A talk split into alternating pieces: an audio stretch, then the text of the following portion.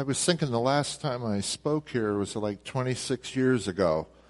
How many remember that? I'll try to do better. Anyway, I didn't know how it was going to go, and I saw the guy walk in with his mattress uh, before church today. I thought, boy, I hope he doesn't bring it into the sanctuary, but I guess he took it into the nursery. Well, it's a privilege to be here with you today. We look forward to what God is going to do in our midst. I invite your attention to Acts chapter two, verse twelve. The title of my message today is, What Does This Mean? What does this mean? This is about the Day of Pentecost, and uh, there were some unique things that were happening that day, and uh, when unique things happen, then uh, we realize it can cause questions.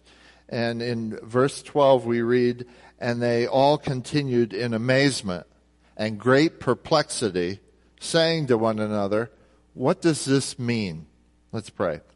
Father, we thank you for your word. Your word is living and powerful. We know, Lord, that when your word is spoken, that our hearts have opportunity to respond. And we pray, Lord, that our hearts will be very open to understand what you're trying to say to us today. We pray, Lord, that you will help us to uh, respond by just opening our hearts up to all that you want to accomplish in us. We don't understand this book without your help, because your word tells us that these are spiritual words that need to be spiritually appraised. And so we're asking you that you will send the light of your Spirit to our darkened understanding and help us, Lord, to be able to perceive truth. And more than that, we pray that you send your Holy Spirit to strengthen our crippled wills so that we won't just have information, knowing better and doing worse, but that you'll help us, Lord, to put into practice the things that you're teaching us today. And we'll thank you, Lord, in Jesus' name. Amen. Now, leading up to the Day of Pentecost, there are a number of things that we want to uh, understand uh, that the disciples were being taught and leading up to what uh, God was doing on that very special day. Uh, before the cross, uh, Jesus took his disciples and he said in John fourteen, I will ask the Father, and he will give you another helper, that he may be with you forever. That is the Spirit of truth, whom the world cannot receive, because it does not see him or know him. But you know him, because he abides with you and will be in you. This is marking a shift in the way that God was going to be working with his people. We understand as uh, the Jewish people, and Jesus was working primarily uh, with the Jewish people at this time, they understood what it was like to have God with them. Because when they were going through uh, the desert experience and wandering in the wilderness, all they needed to do was look in the direction of the tabernacle, and they could see a pillar of cloud by day and a pillar of fire by night. If they ever wondered, is God still with us in this long, long journey, they could just direct their attention towards the tabernacle, and they would uh, be reminded of the fact God is still with us. Jesus is bringing them into a new understanding, a dimension of the Spirit's operation in their lives, is that uh, the Spirit was now going to be in them. The temple wasn't just a place that you would go to in order to worship God, but that the Spirit was going to come, and that individual people were going to become a habitation uh, for the Spirit. This all happened before he even went to the cross. I, I'm so glad that God has a way of preparing us ahead of time for things that he is going to be doing. Even though the disciples didn't understand a lot that was going to be happening, he was giving them step by step a little bit more insight into what he was doing. And so you are being taught even right now for things that you don't even know are going to be happening in your lives. You can be prepared uh, by the Spirit. And so we're just saying, Lord, I just know whatever I have in front of me, I'm going to be prepared because you're already working in me. After Jesus went to the cross and he rose from the dead, but still, before the Day of Pentecost, uh, in John chapter twenty, we read that he got his disciples together, and when he had said this, he breathed on them and said to them, receive the Holy Spirit. This is what we call the indwelling of the Holy Spirit. And it's a, it's a key uh, in understanding that the disciples were in this moment born again. You know, I used to wonder, when were they really born again? I mean, they walked with him, but remember, the, the old covenant was still in place until Jesus died on the cross.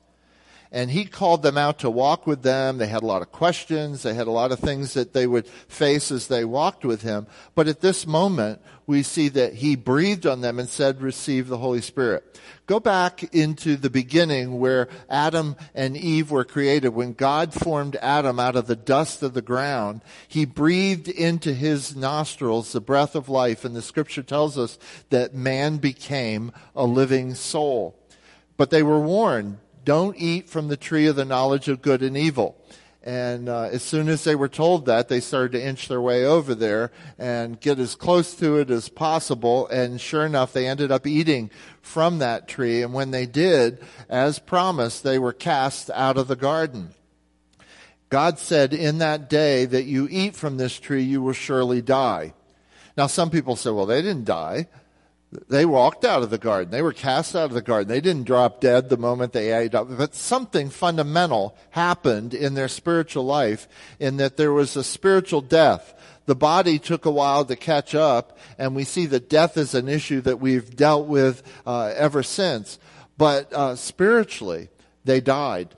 And Jesus here in this moment is saying, uh, receive the Holy Spirit. This is different from the baptism of the Holy Spirit. That's the infilling of the Spirit. But the indwelling of the Spirit is where now Jesus, which he had promised, saying that he will be in you. You see in this moment that now the Spirit is coming to live within them. There's not a child of God who does not have the Spirit of God living within him. In fact, if we don't have the Spirit of God living within us, we are not the children of God. Look at what Paul had to say about this in Romans eight. However, you are not in the flesh, but in the Spirit, if indeed the Spirit of God dwells in you. But if anyone does not have the Spirit of Christ, he does not belong to him. This is important for us as Pentecostals to understand so we can explain to our friends. Sometimes our non-Pentecostal friends think that they don't have the Holy Spirit. Well, anybody who's born again has the Spirit residing within them. These were two totally different experiences, and Jesus was walking them through that. They experienced the Spirit when he breathed on them, and they received the Spirit. And then later, we find out that they were baptized in the Holy Spirit. Now, before uh, he ascended into heaven, and before the day of Pentecost, he gathered them again together. In Acts chapter one, it says, gathering them together, he commanded them not to leave Jerusalem, but to wait for what the Father had promised, which he said, you heard from me, for John baptized with water, but you will be baptized with the Holy Spirit not many days from now. And this we have to keep in tension with what just happened. He had breathed on them before and said, receive the Spirit. But now he's saying, not many days from now, this is going to happen to you. Definitely uh, a different experience. In verse eight we read, but you will receive power when the Holy Spirit has come upon you, and you shall be my witnesses, both in Jerusalem, in all Judea and Samaria, and even to the remotest part of the earth. Now, there's something so important in this for us who almost two thousand years later are still uh, experiencing what God is doing in the earth. There is a, a credibility gap if we are only passing down things that we've heard. There's one thing of passing down a story which is true. It's another thing to witness something which is true. Let's say if downtown there was an accident and somebody went through a red light and, and plowed into another car and there was some type of serious injury. Maybe that ended up in some type of a lawsuit and it ends up in court and they call the witnesses forward and the first witness that comes up said, well, you know, I wasn't really there, but, uh, my next door neighbor has a cousin whose aunt was there on the corner, and this is what she said happened. And she re- he relates the story, and you know what? It could be absolutely true what the person is saying. But you know, in their minds, they're starting to think, okay, this was the person's neighbor who had a cousin, who had an aunt that was there. It could be true, but is it really one hundred percent true? Then they call another witness up and he goes, I was there on that day. I saw that blue car plow right through that red light and smashed into uh, that green car, and uh, that's exactly what happened. And people start to nod their head because this guy was there. This is this dimension of the Spirit that brings a new level of credibility to our witness. Not that we will be baptized with the Holy Spirit so that we'll do more witnessing, but that we are actually experiencing in the realm of the Spirit something which is increasing the level of credibility in the way that we relate to the world. And on the day of Pentecost, when uh, we read in Acts chapter two, when the day of Pentecost had come, they were all together in one place, and suddenly there came from heaven a noise like a violent rushing wind, and it filled the whole house where they were sitting. And there appeared to them tongues as of fire, distributing themselves, and they rested on each one of them. And they were all filled with the Holy Spirit, and began to speak with other tongues as the Spirit was giving them utterance. Now we go back and realize this wasn't something that was contained in that upper room, but it spilled out into the marketplace. Uh, there was a, a level of volume that happened with that experience, a spreading out of the people to where those that were coming back for the day of Pentecost, which was a feast, people were coming not only uh, from Jerusalem itself, but there were people that were coming from the diaspora, the sending out of people, whether they'd been hauled off through captivity following a war, or whether they had moved into other areas and their kids had been brought up in different parts of the world. Now they were coming back for this great feast because it was, yes, a religious uh, time, but it was also Also a cultural time where if your kids were brought up in different parts of the world, you wanted to give them a good taste of Judaism, you wanted them to hear some Hebrew, then you would bring them back in, and when this religious feast would go on, uh, their kids could experience it. They would stay for a number of days. What was interesting about it is that they were uh, speaking in their own languages. When they came out, people said, this is This is amazing. What does this mean? In fact, uh, because it was so supernatural, and we're not used to the supernatural, uh, people had to kind of categorize it in some way. And so they said, well, I think they must be drunk. I mean, you know, they're they're obviously dressed one way, they're speaking another way, and uh, I, I really don't, I don't get what's going on. They've got to be drunk. And that's when Peter got up to explain what was going on, because they were saying, what does this mean? They were amazed, and they were in great perplexity. When God moves, sometimes we have uh, mixed emotions. On the one hand, we love it if God is going to move and do something in our midst. But when he moves in power, it can be scary because we're not used to that kind of power. And there was that mixed emotion that was going on uh, in the people that were there on that day. What is going on? What does this mean? In verse six, we read, and when this sound occurred, the people came together and were bewildered because each one of them was hearing them speak in his own language. What I want to say is, whether it's uncomfortable or not, people are drawn to the supernatural. People are drawn to that which is out of the norm.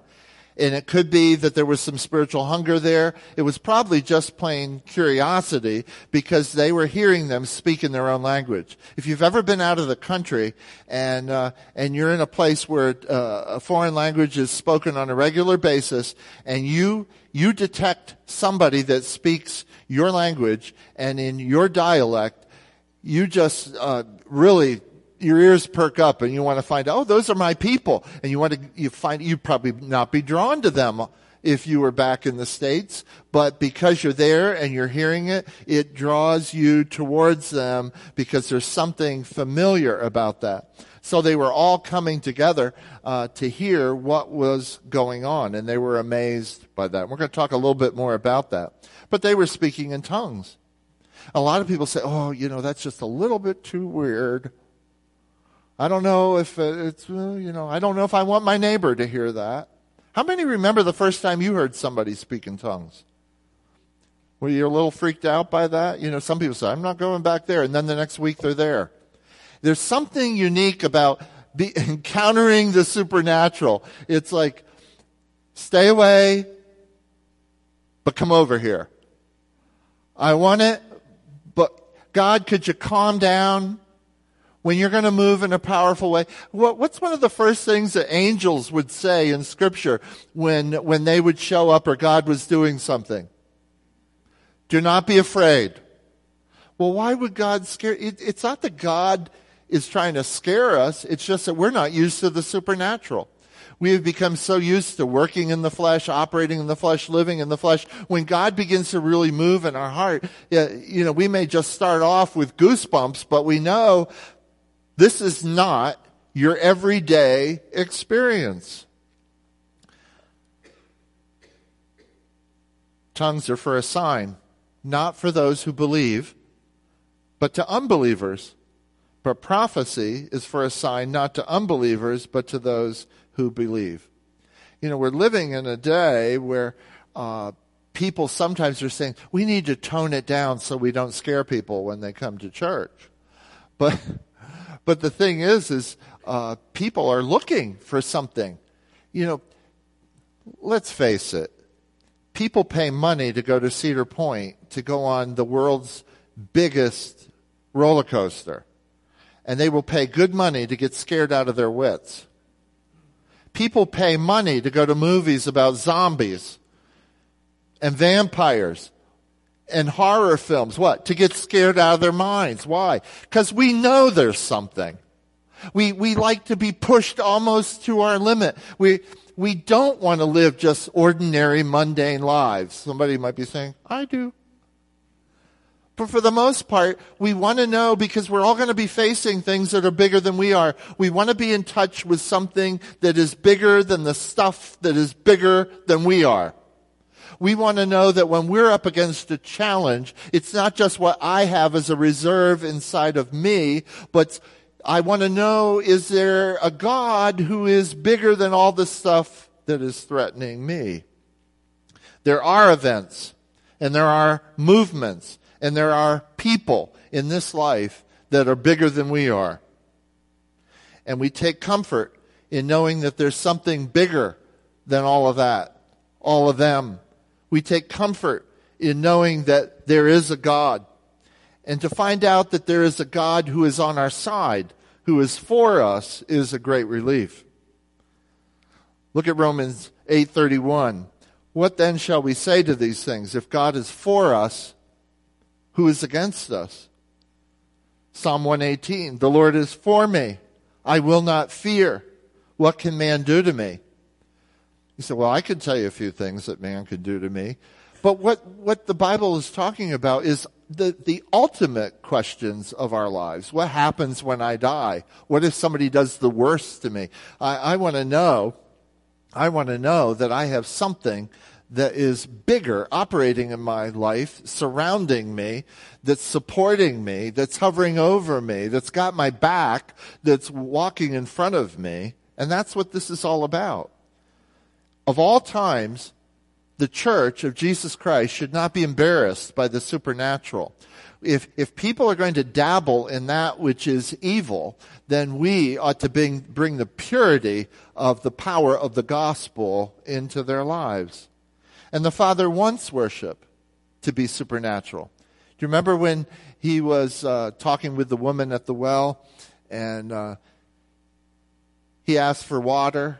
And uh, and she said, we don't have anything to dip into there with. He says, well, give me some water. And uh, he said, in fact, I have a water that if you drink from this water, you're never going to be thirsty again. And she's going, yeah, you don't have anything to dip with. What are you talking about? And uh, he was talking about a living water. They got into a conversation. And, uh, and then he said, go tell your uh, husband to come and we'll talk about this. She says, um... I've had a few husbands, and the one I'm living with right now is not my husband.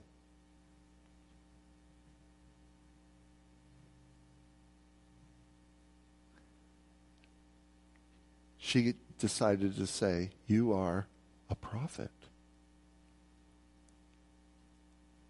she wanted to go tell about this encounter with Jesus, and it got uncomfortable for her, so she changed the subject into something theological. And she said, well, you know, you Jews, you like to worship over there on that mountain, and we like to worship on this mountain. And have you ever gotten somebody, if, if it gets too close, they want to change, they'll still talk about religion, but they don't want to talk about what's really going to affect their lives. So she turned it to something which was theological. And and Jesus would not allow her to move away what was, from what was really important. In fact, he said to her, the hour is coming and now is when the true worshipers will worship the Father in spirit and in truth. You can look at that in John chapter four. For such people, the Father seeks to be his worshipers. God is spirit, and those who worship him must worship him in spirit and in truth. That's the, the powerful combo in religion, is to worship God in spirit and in truth.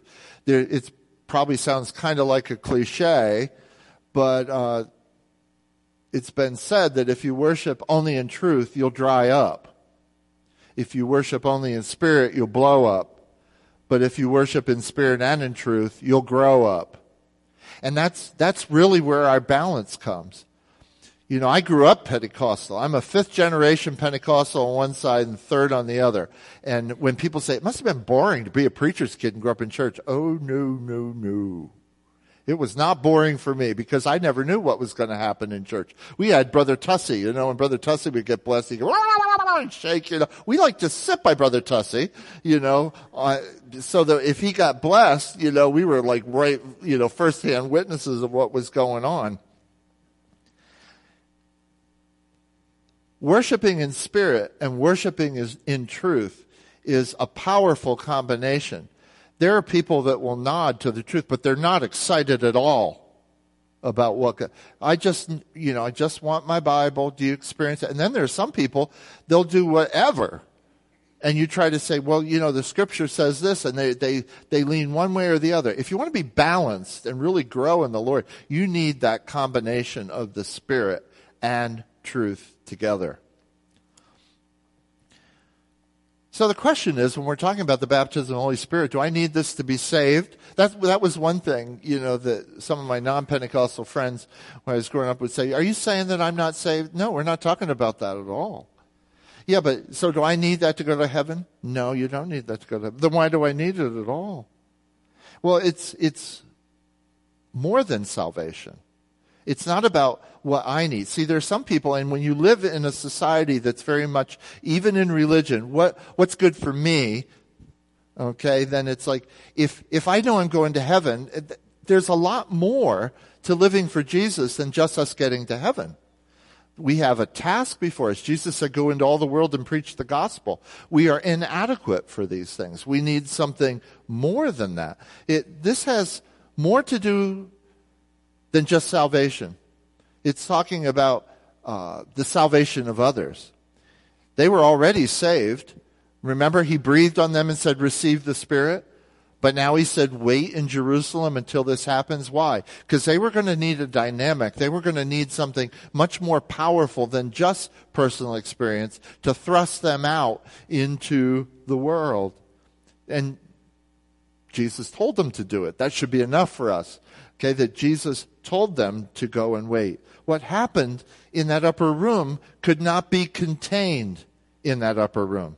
I can tell you that if it can be contained and it can be controlled, how supernatural is it?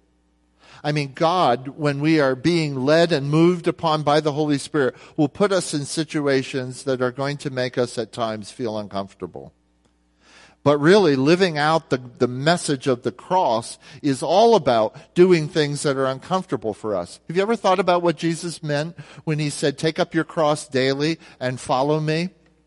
What is taking up the cross? I battled with that for the longest time because I thought, I don't need to go to the cross. Jesus went to the cross for me. But when he said, you take up your cross and you follow me, what does that mean? Well, let's examine what Jesus did. Jesus took up the cross. Why? Because he was looking for something entertaining to do on a Friday through Sunday? No. He took up the cross because it was beneficial for me and beneficial for you. And when he says take up your cross, he means that sometimes we're going to have to enter into situations which are uncomfortable for us, but are bringing ultimate value and benefit to other people. We're all prone to like, hey, make my life as easy as possible. But there are sometimes, as a follower of the Lord Jesus Christ, he will thrust you right into the middle of something that you're going to say, I don't like this at all. I don't like being here. I don't like doing this. But you have to say, Lord, if this is going to bring benefit to somebody else, sometimes there might even be somebody uncomfortable that God is going to bring into your life.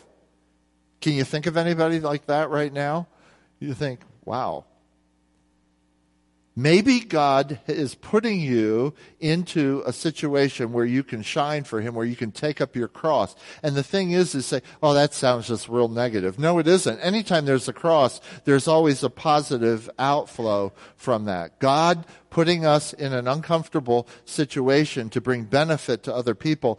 Sometimes you are the only person that God can put in that situation or put in that person's life because nobody else is interested, nobody else has the time, but God knows that he can trust you to say or to do or to be around that person or in that situation.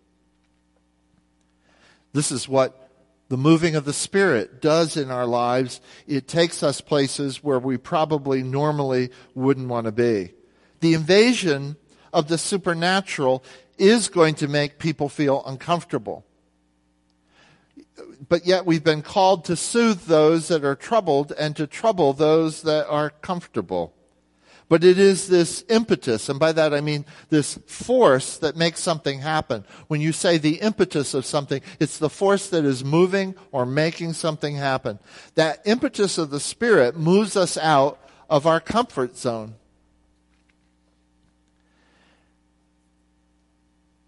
Very often we'll say, well, you know, you need Jesus in your life. Jesus will make your life wonderful. And you know what? It's absolutely true. Jesus has made my life wonderful. But by following him, he's also gotten me into some sticky situations. He's gotten me into some situations where I thought, why am I having to go through this?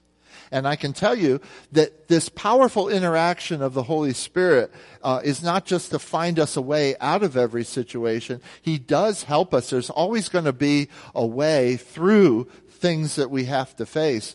But there are times where you would like to get out of something more quickly than uh, what you would like. And God, I can remember one time he spoke to me and he said, no, you will stay and it will get worse.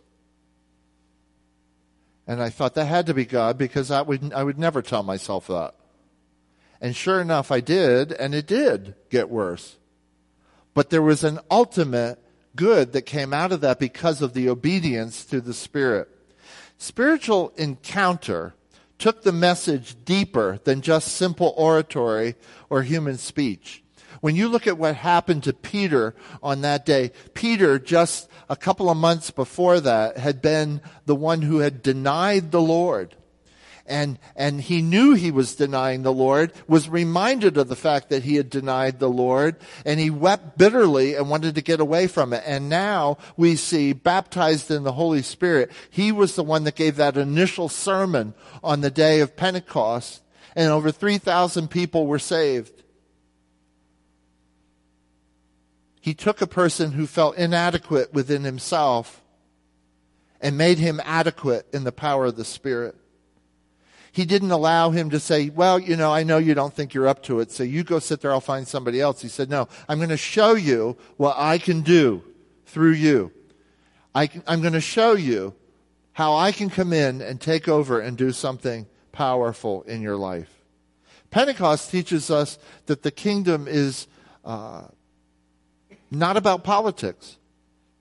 It's not about entertainment. The kingdom is not about cultural superiority. The kingdom is reaching the human heart with supernatural power. Pentecost teaches us that the kingdom is reaching the human heart through the person of Jesus Christ, the Son of God. People are drawn by the supernatural, but we find out from the day of Pentecost that it's not just so we can see something happen. But when God gets our attention in a supernatural way, it's because he wants to speak to us. And when he speaks to us, he speaks our language. If you go back to Acts chapter two, verses five through eleven, we read, "Now there were Jews living in Jerusalem, devout men from every nation under heaven. And when this sound occurred, the crowd came together and were bewildered because each of them was hearing them speak in his own language." Now, our family is a very international family. My wife was born in Brazil to uh, German-speaking parents because her grandparents had come from Germany and Austria, and so they maintained the language. If you know anything about German culture, you know that, you know, for four hundred years there were pockets of, of German-speaking people that were living in different parts of Russia. Uh, some of them, you know, grew up and never even spoke Russian, but they kept their language, okay? You can imagine then their identity was very much uh, around that language. But yet, most people who are raising uh, their kids in a foreign culture uh, always are going to understand that they're going to learn Uh, the language of the culture that they're growing up in, too. As much as you want to speak that language at home, they're going to pick up, especially now with uh, media the way it is, kids are going to pick up on the language of the host culture in which they live. And so you can see these parents wanting to bring uh, their kids back into uh, the old country, so to speak, to experience the religion, to experience the language. And and they're, they're you know, taking in all the sights. I mean, it was a, a, a fantastic festival. And then this happens, and they hear these people speaking in their own language. They it, look at verse seven. They were amazed and astonished, saying, "Why, are not all those who are speaking Galileans?" Why would they ask that? Well, it's because, you know, for years you uh, you didn't travel really a whole lot, so you pretty much dressed like the people in your village. If you did travel, maybe you went over the mountain, and the people on the other side of the mountain basically dressed like you did. Maybe the ribbon was different. Maybe there was a little color uh, different. But if you if you go to any of the villages or towns or cities in Europe, when they have a big festival, they bring out the regional attire, and and they dress up, and, and it's really neat to look back on. But it used to be you could be identified. If you traveled, you didn't have a large wardrobe. You pretty much dressed like everybody else in your village. And so this is what caused them this problem. They're going, these people are Galilean. We can tell. But they're speaking in our language. There was some incongruence going on here. They look like this, and yet they speak like this. How is it that we hear each of them in our own language to which we were born? This was uniting them from this being away from Jerusalem, and yet saying, wow, I'm in Jerusalem to, mom and dad brought me here so that I would hear this, and yet, wow, that guy speaks just like me, but he doesn't look like me. He's not dressed like me. What's going on? Parthians and Medes, Elamites, and the residents of Mesopotamia, Judea, Cappadocia, Pontus, Asia, Phrygia, Pamphylia, Egypt, and the districts of Libya around Cyrene, and the visitors from Rome, both Jews and proselytes, Cretans and Arabs. We hear them in our own tongues, speaking of the mighty deeds of God. You know, isn't it interesting that God didn't say, come and learn the language of religion and then I'll talk to you? No, God was taking a step to actually speak to them, and speak to them in a way that they really understood. Nelson Mandela said that if you talk to a man in a language he understands, that goes to his head. If you talk to him in his language, that goes to his heart. I can remember uh, a number of years ago in Warren, Ohio, I was on staff with my dad for uh, like seven years, and, and we had a couple that came in from Greece.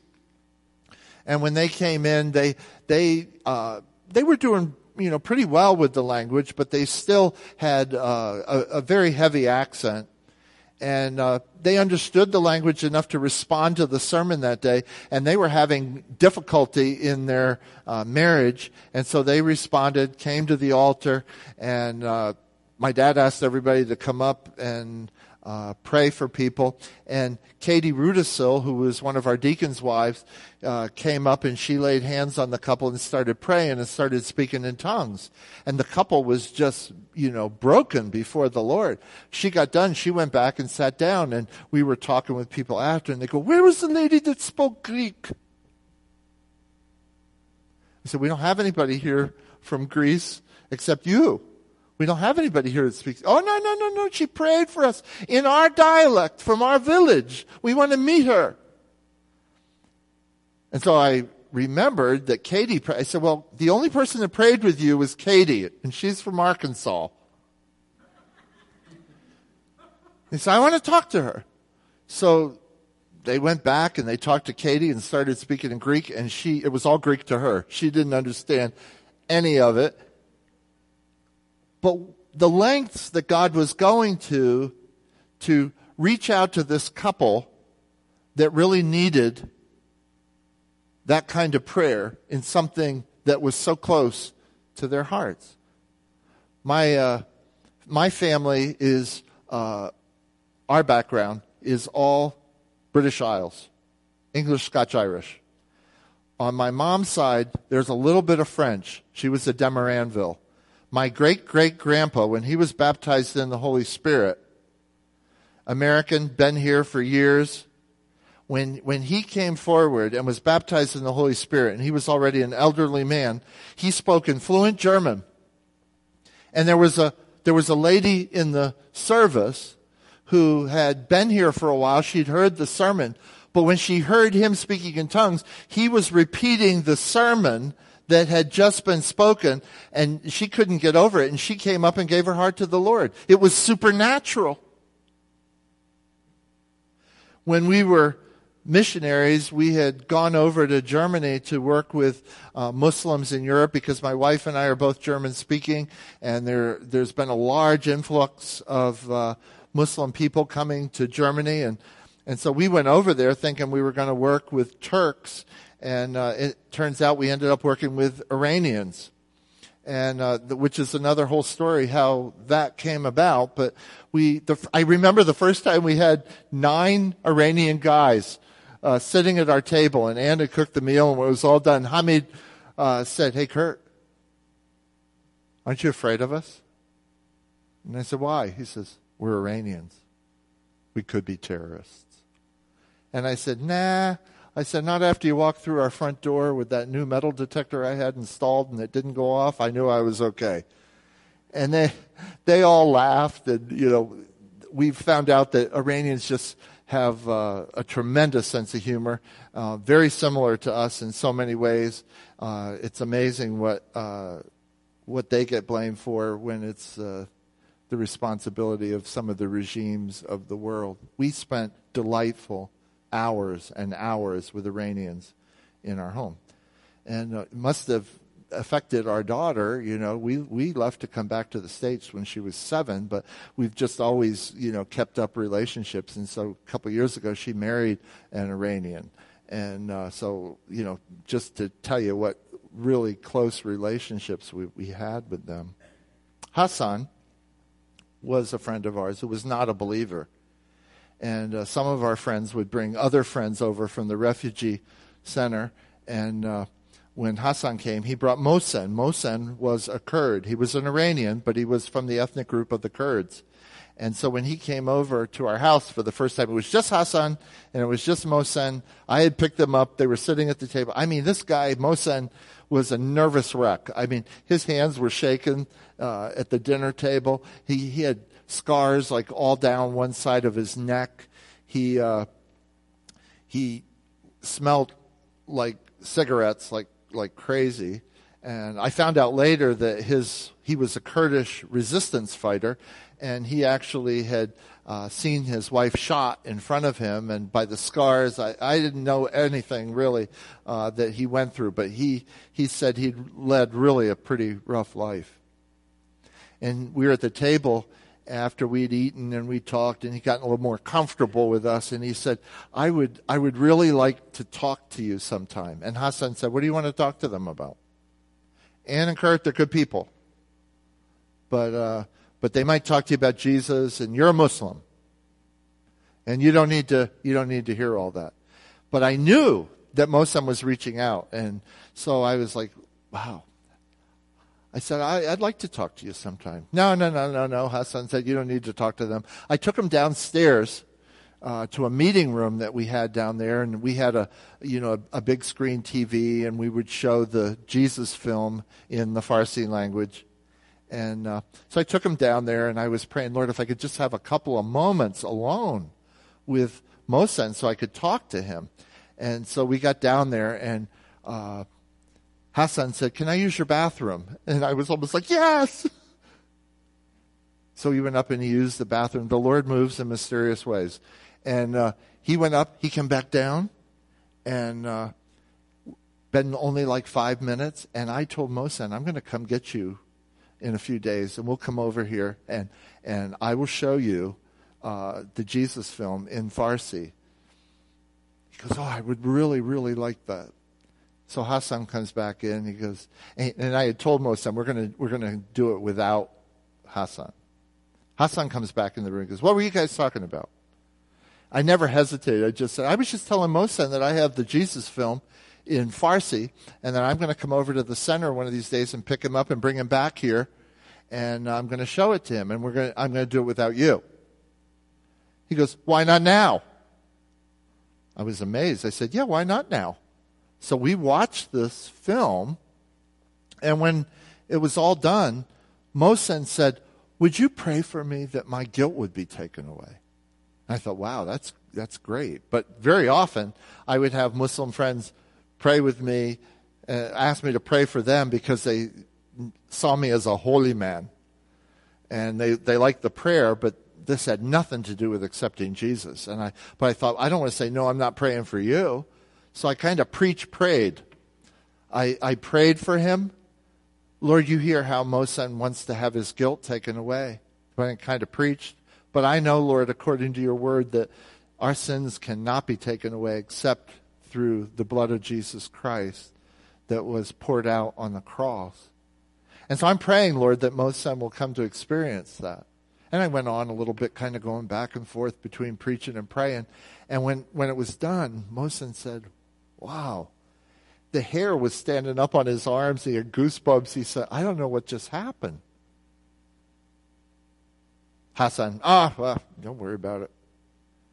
Took him home. Saw him a week later. And he said, I have got to talk to you. Well, we stopped because uh, Mosem had, to, I mean, Hassan had to run into the store. And he said, I have to tell you what happened to me. He said, when, when I left your house that night, I went back and I went to bed. And he said, I had a dream. And in this dream, there were like a hundred men on this field. And we were over on this side. And in the far corner, there was a man that was standing by himself. And I said to you, Curt, who is that? And you said, well, that's Jesus. And I asked you, Curt, would you go ask him if he would help me with my problems? And you said to me, you can go ask him yourself. And, and I said, I don't speak German that well, my English isn't that well, and I know Jesus doesn't understand Farsi. And you said, oh yes, he does. And you grabbed my arm, and you took me to the other side of the field, and, and you told me to get down on my knees, and I asked Jesus in Farsi if he would help me with my problems. And Jesus reached down and took my hand and said, Mosem, in perfect Farsi, he said to me, if you will keep your hand in mine, I will help you with your problems. And he said, I woke up. And he said, look at me. Calm. He says, I haven't had a cigarette in a week. He says, I stopped drinking. He said, what's happened to me? It wasn't but a couple weeks, and they transferred him to another part of Germany. And I said to Hassan, where'd they take him? Do you, do you know where he's at? What, you know, does you have a phone number or anything? No, no, don't know where he's at. Two and a half months went by, and I'd lost complete contact with Mosem. One day I woke up and I thought, I got to get in touch with Mosem. I got to find him. So I was over at the center and I said, Hassan, I really need to get a hold of Mosem. Do you have a number for him? Oh yeah, sure. I said, you had this all along? He goes, yeah. I said, you stinker. He gave me the number, and I called him. He was living about an hour and a half away. And uh, I went to I went to visit him. And he told me what had happened in the two and a half months since I'd seen him. He said, you know, there's two state churches in uh, Germany, and he went to one, and he talked with the priest and told him about the dream and how, you know, he went to Jesus in the dream and, and on and on. And, and the priest said to him, he said, I've been doing this for almost fifty years. He says, and I've never seen the Lord. Why should you as a Muslim get to see him? He says, I was so mad at him, I stood up, I said, I will never go to your church. And he walked out. A couple weeks later, he goes to the other state church, and he goes in there, and he said, they have books in the back of the pews. And I, I opened them up, and I was looking, I go, wow, they believe like Curt believes. So he said, I, I couldn't wait then for the service to start. And he said, and when the service started, they all came in, and they were, you know, going on with the service, and I looked around and I said, wow, they have it in their books, but they don't have it in their hearts. And I said, I'm not going back. He said, and so a little time went by, and then this guy came knocking on the door. He said he was a, a Jehovah's Witness, and he brought me stuff. And I, and I felt bad because I hadn't brought most of any stuff when I came to see him. But anyway, he said he brought me stuff, and he started, but he talked really differently than you did. And uh, I was starting to get confused. He was really nice. But what he told me and what I learned from you were two different things. And I got really confused. And I asked the Lord, I don't know what to believe. And then you called me, and you came. So, wow, to, to follow that inner prompting of the Spirit was so important that I was able to get in touch with him. Well, then I kept visiting him every couple of weeks, and so did the Jehovah's Witness. And, I, and he kept bringing him stuff. And I still wasn't bringing him any stuff. But he got really confused after a while. And he said, Lord, I don't know who to believe, this guy or Curt. And he said, and I took a nap, and I had another dream. And in the dream, the Lord came and spoke to me, and he said, you listen to Curt, he's telling you the truth. When he told me that, I went like, wow, Jesus knows my name. I knew that theologically, okay? You know, you say, well, of course, the Lord knows everyone's name. Okay, we all understand that, but come on, give me a little bit of slack here. Just understand that I was like, wow, Jesus knows my name. And then I got in the car, I'm on the way back, and I'm saying, Lord, why don't you do that like every time I preach? You know, when people go and take their nap in the afternoon, give them a dream and say, you listen to that guy. He's telling you the truth.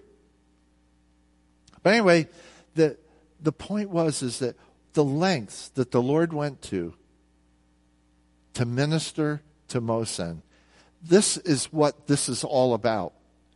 It's how far Jesus will go to speak to you and to speak to your family and to speak to your neighbors and speak to your friends. He died on the cross, but he's still reaching out and reaching out to people today.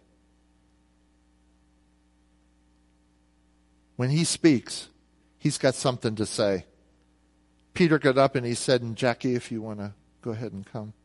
Men of Israel, listen to these words.